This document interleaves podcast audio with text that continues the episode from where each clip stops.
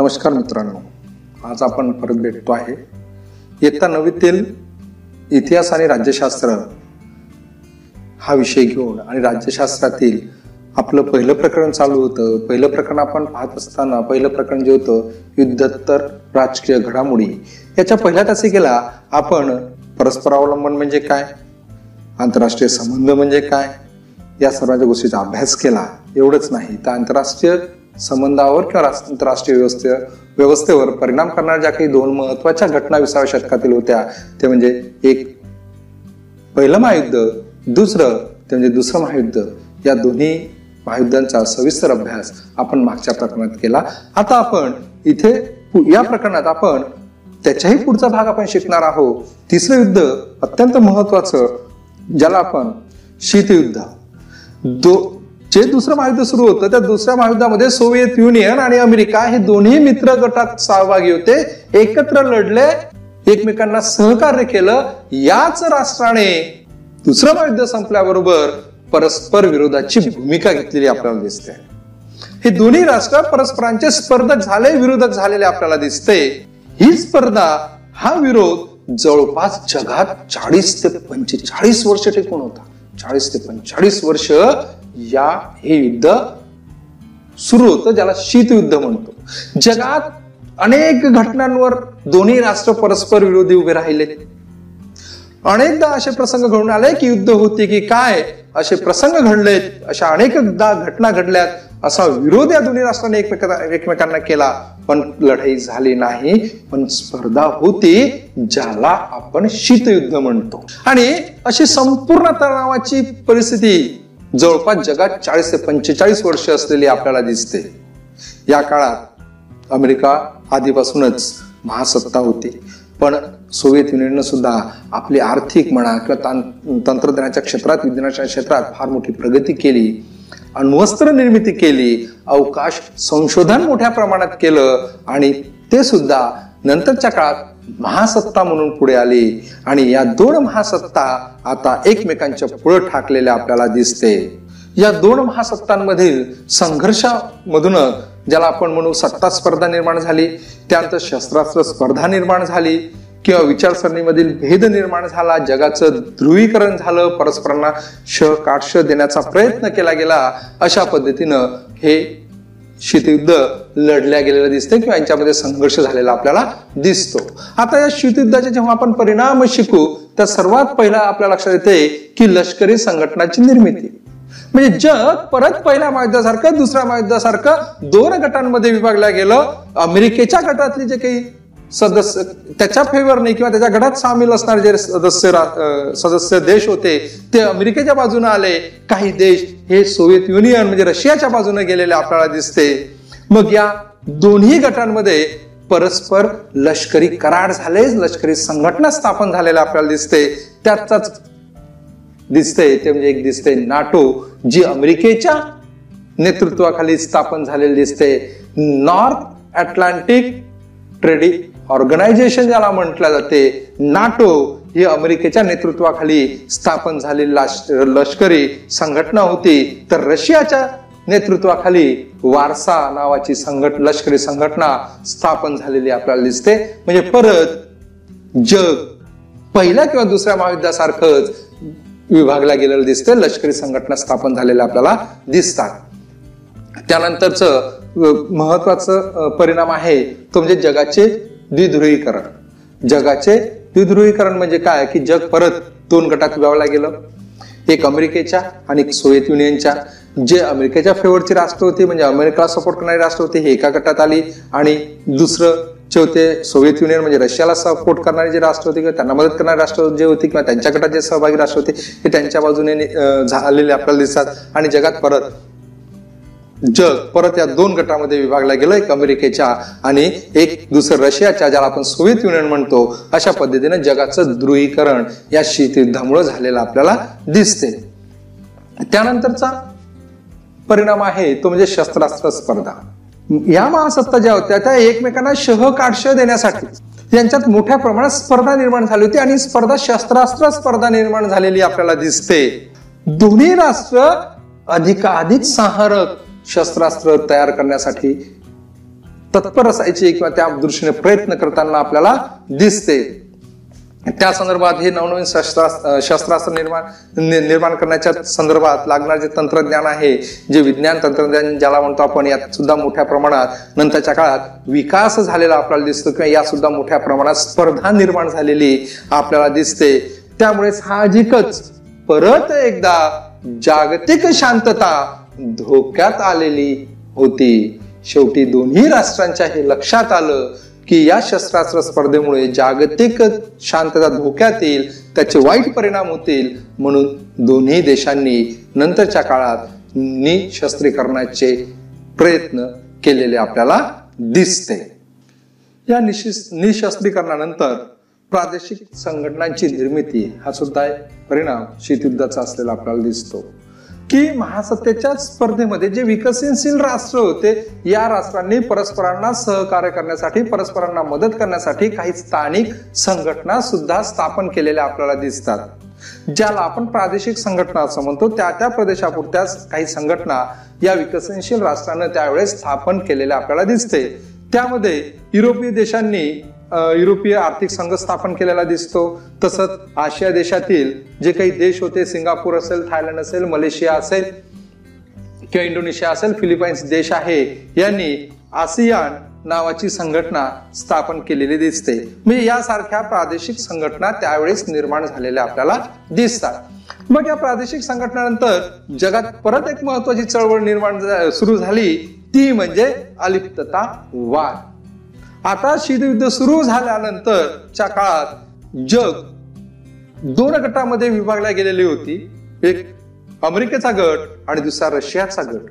अशा दोन गटांमध्ये विभागल्या गेल्यानंतरही जगात नंतरच्या काळात या दोन महासत्तांच्या संघर्षामध्ये किंवा दोन महासत्तांकडून सहभागी न होता अमेरिका आणि रशियाच्या गटात ज्या देशांना असं वाटलं की आपल्याला सहभागी व्हायचं नाही अशा सर्व आशिया आणि आफ्रिका खंडातील जे नव निर्मित राष्ट्र होते त्यांनी एक नवीन संघटना स्थापन केली ज्याला आपण अलिप्ततावादी गट किंवा अलिप्ततावादी चळवळ असं म्हणतो.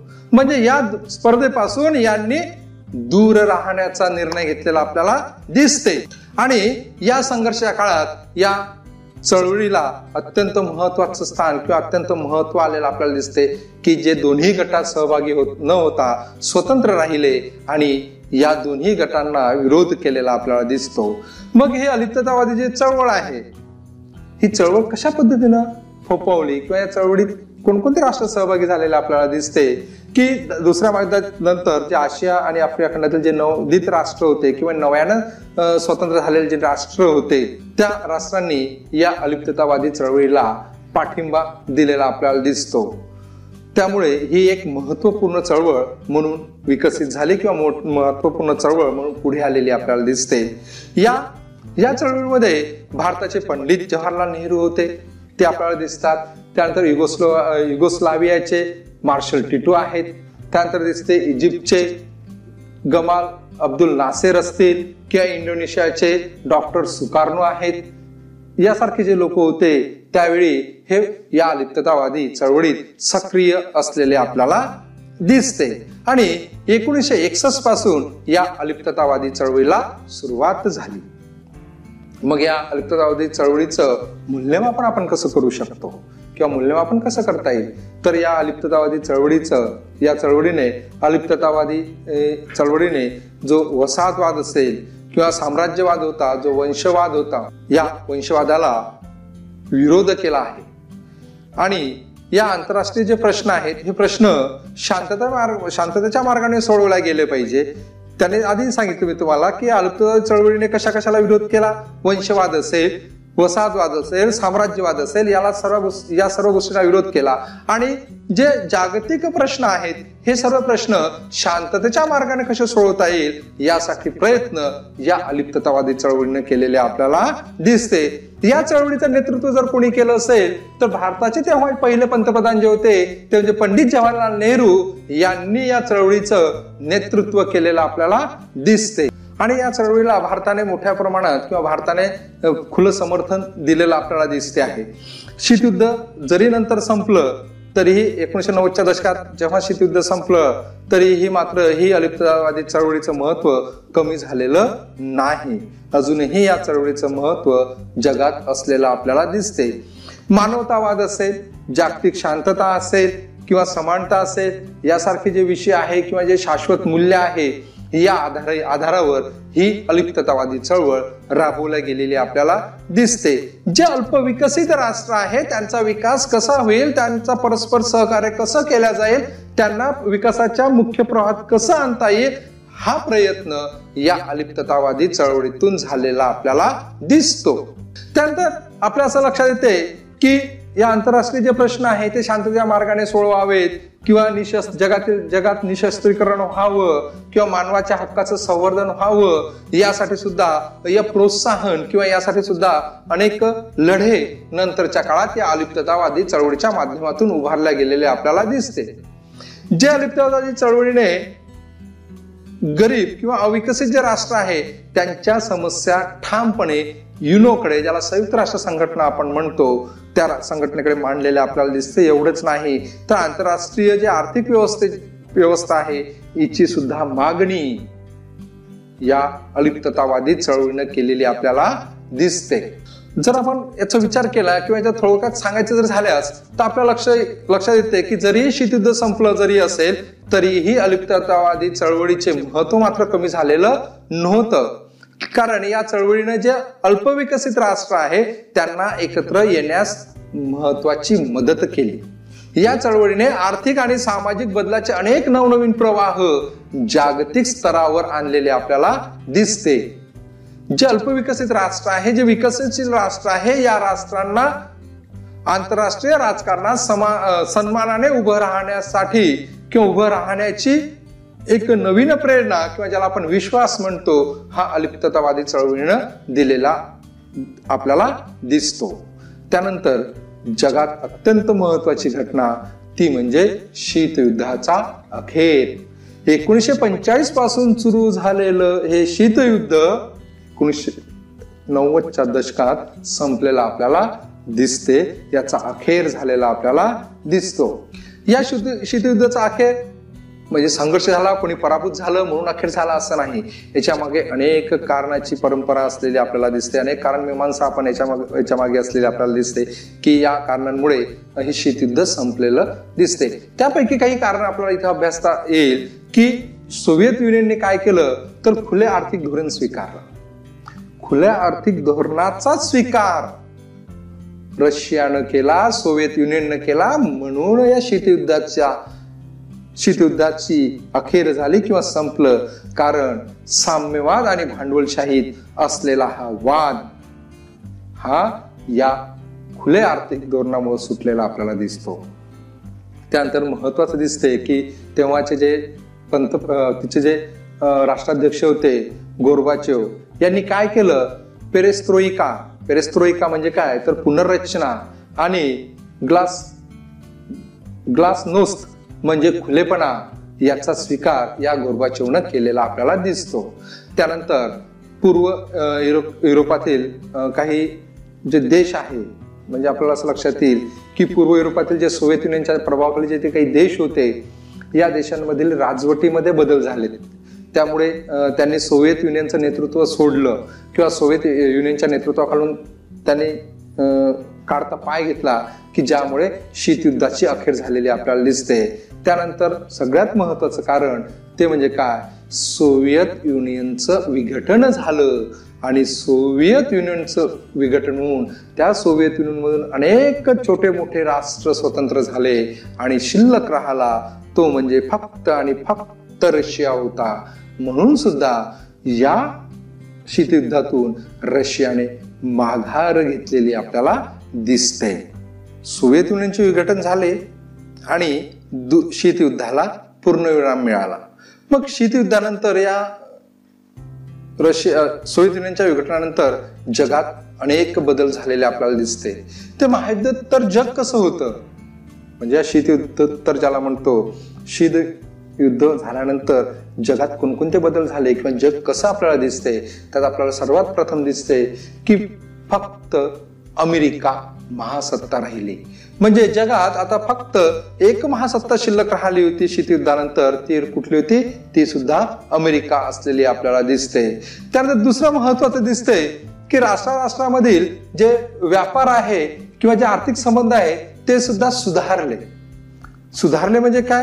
की यांच्यातील आर्थिक आणि व्यापारी संबंध वाढण्यासाठी एक खास एक चांगलं वातावरण जगात निर्माण झालेलं आपल्याला दिसते की भांडवल असेल श्रम श्रम असेल बाजार असेल बाजारपेठ असेल माहिती असेल याचा जगभर प्रसार झालेला आपल्याला दिसतो मुक्त संचार झालेला आपल्याला दिसतो. त्यानंतर महत्वाचं दिसते की सर्व राष्ट्रांनी व्यापारी संबंध जे आहे त्या संबंधांना प्राधान्य देण्यास सुरुवात केली. आणि त्या प्रत्येक राष्ट्रांनी एकमेकांना मदत करण्यास कल्पना होती. ती आता मागे पडलेली आपल्याला दिसते. म्हणजे एकमेकांना मदत करण्याची कल्पना मागे पडली त्याऐवजी नवीन आर्थिक संबंध प्रस्थापित करण्याची कल्पना पुढे आलेली दिसते. सोबतच शत्रू राष्ट्र जी संकल्पना होती ती सुद्धा मागे पडली आणि शत्रू राष्ट्र ऐवजी स्पर्धक राष्ट्र ही संकल्पना नंतरच्या काळात प्रचलित झालेली आपल्याला दिसते. त्यानंतर महत्वाचं आहे ते म्हणजे संयुक्त राष्ट्र संघटनेच्या जबाबदारीत वाढ झाली.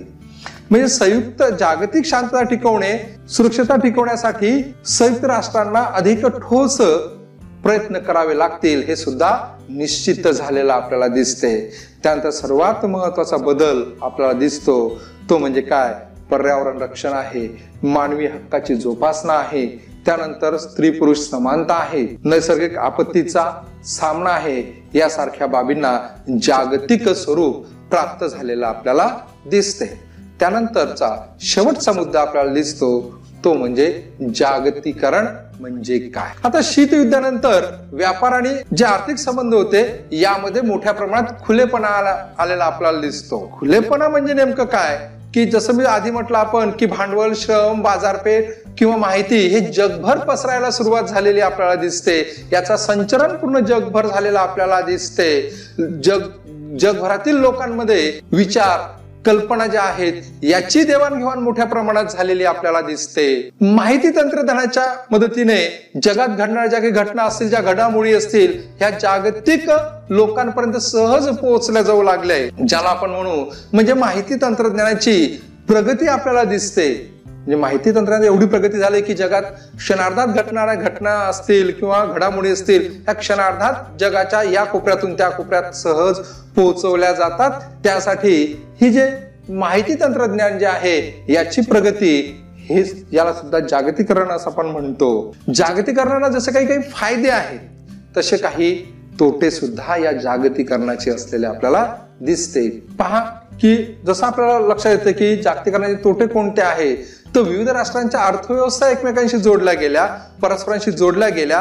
परस्परांशी जोडल्या गेल्यानंतर त्यांच्यामध्ये मोठ्या प्रमाणात व्यापार वाढला. त्यानंतर आर्थिक एकत्रीकरण झालं. सोबतच बाजारपेठांमध्ये मुबलकता आलेली आपल्याला दिसते. परंतु त्याबरोबरच श्रीमंत आणि गरीब अशी राष्ट्रांची दरी सुद्धा निर्माण झालेली आपल्याला दिसते. हे जागतिकरणाचा तोटा आपल्याला दिसतो आहे. विद्यार्थी मित्रांनो या प्रकरणात एकोणीसशे पंचेचाळीसपासून जे जागतिक घडामोडी आहे त्याचा अभ्यास आपण केला. त्याच्या पूर्वीच्या ज्या घडामोडी होत्या पहिलं महायुद्ध असेल दुसरं महायुद्ध असेल याचाही सविस्तर अभ्यास आपण या प्रकरणात केलेला आहे. आता आपण पुढचं जे प्रकरण शिकू त्या प्रकरणामध्ये भारताच्या परराष्ट्र धोरणाचा अभ्यास आपण पुढच्या प्रकरणामध्ये शिकणार आहोत. विद्यार्थी मित्रांनो इथे मी आपली रजा घेतो. थांबतो आहे. परत भेटू. पुढच्या तासिकेला महाराष्ट्र भारताचे परराष्ट्र धोरण घेऊन. तत्पूर्वी विद्यार्थ्यांनो आपणास एक विनंती आहे की जर का अजूनही आपण माझ्या युट्यूब चॅनलला सबस्क्राईब केलं नसेल please subscribe my video channel आणि हा व्हिडिओ जास्तीत जास्त विद्यार्थ्यांना शेअर करा. जेणेकरून त्यांनाही फायदा होईल. विद्यार्थी मित्रांनो मी आपली रजा घेतो. धन्यवाद.